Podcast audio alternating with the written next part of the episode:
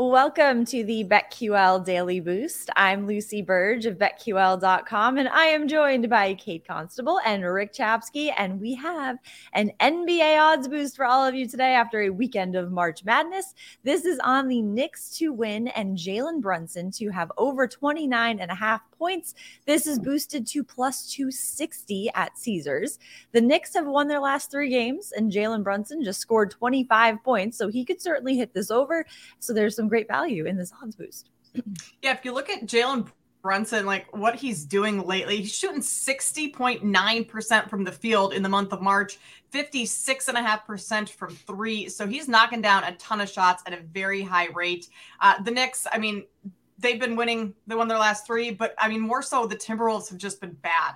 This is their fourth game in six nights with a lot of travel mixed in. They played in Atlanta, then went back home for the game, then went to Chicago, a double overtime game, played a back to back the next night in Toronto. So uh, this is just a tough schedule spot for them. They've played a lot of basketball over these last uh, six nights, and their offense has been struggling. They ranked 21st in offensive rating over the last five uh, games. So I don't see this being too tough for the Knicks to win this one cover and Brunson to have a big game.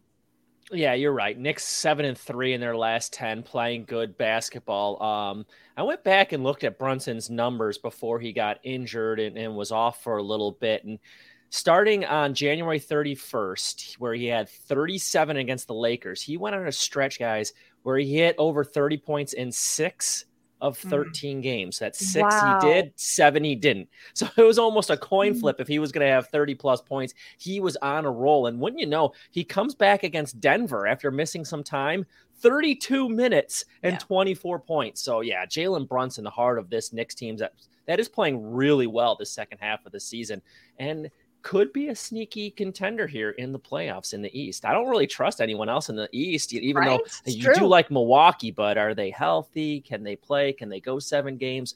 We'll see. So the East should be fun. Yeah, with the Celtics falling apart now, the Knicks are kind of they're looking good. They they have a chance here. Uh, seize that opportunity and and Embiid on a roll. Yeah, I seriously. mean he's now an MVP favorite, guys. Look at that. He is right now. Yep, yep. He took over Jokic as MVP leader. that is uh, how quickly things change. Get yeah. it on Knicks and uh, hop on that and get on this odds boost plus 260 at Caesars and head to betql.com and get your free three day trial today and check out our exclusive sportsbook offers there as well. And of course, follow us on Twitter at Kate Constable, at RickCZ1, and at Lucille Burge. Our favorite bets for today, I'm going to keep it going, not only with the NBA, but with the Knicks. Knicks minus eight and a half against the Timberwolves. The Knicks have covered the spread against Minnesota the last time they faced each other in November in their 120 to 107 win over them. And I see this being another covered spread for them. The Knicks have also covered the spread in their last three games. As we said, they are kind of on a roll right now. And in 11 of their last 14, the Timberwolves have failed to cover the spread in their last two games. So I like the Knicks to cover the spread in this one and keep that going.